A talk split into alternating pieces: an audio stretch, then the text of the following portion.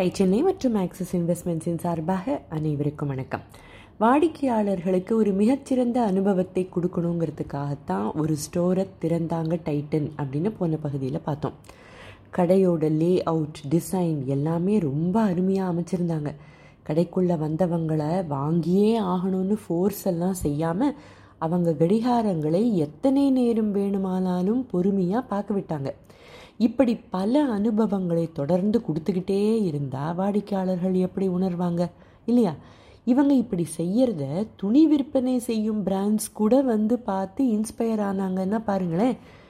கடை திறந்த முதல் நாள் பதினேழு கடிகாரங்களை விற்றுருக்காங்க அப்புறம் முதல் மாத சேல்ஸு முந்நூற்றி பதிமூணு வாட்சஸ் அஞ்சு விதமான வாட்ச் கலெக்ஷன்ஸ் இவங்ககிட்ட இருந்திருக்கு. அதில் எது அதிகமாக விற்பனை ஆகுது எது ஃபாஸ்ட் மூவிங் எது விற்பனை ஆகலை இந்த மாதிரியான விஷயங்களை கண்ணும் கருத்துமாக கவனிச்சுக்கிட்டே இருந்தாங்க. டைட்டன் நிறுவனத்தில் எந்த கடிகாரத்தை ரொம்ப பெஸ்ட்டுன்னு இவங்க நினைச்சாங்களோ அவை எதிர்பார்த்த அளவுக்கு விற்பனை ஆகலை. ஸோ அதோட உற்பத்தியை நிறுத்தினாங்க. இதிலிருந்தும் நமக்கு ஒரு பாடம் இருக்குது இல்லையா?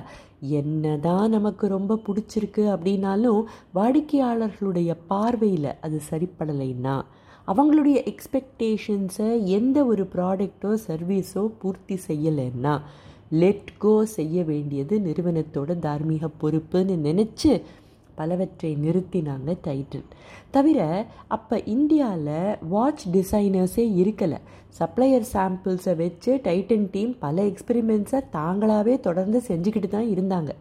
காலப்போக்கில் நேஷ்னல் இன்ஸ்டிடியூட் ஆஃப் டிசைனில் படித்தவங்கள வேலைக்கு எடுத்து அவங்கள வெளிநாடுகளில் வாட்ச் எக்ஸ்போ அப்புறம் மற்ற வாட்ச் கடைகள் இவற்றை பார்த்து அனுபவப்படுத்திக்க அனுப்பி வச்சாங்க. செம எக்ஸ்போஷர் இல்லையா இவங்களுக்கு? ஏற்கனவே தொழிலில் இருந்தவங்க ஹெச்எம்டி அவங்க என்ன செய்கிறாங்க வேறு வாட்ச் பிராண்ட்ஸ் எல்லாம் சின்ன சின்ன பிளேயர்ஸ் எல்லாம் இருப்பாங்களே அவங்கெல்லாம் என்ன செய்கிறாங்க அப்படின்னு கவனிக்கிறது தானே சகஜமாக நடக்கிற விஷயம். காம்படிட்டர்ஸ் என்ன செய்கிறாங்கன்னு அப்படி தானே எல்லாரும் சாதாரணமாக பார்ப்பாங்க. ஆனால் ஜர்க்ஸீஸ் என்ன சொல்லுவாரான் தெரியுமா?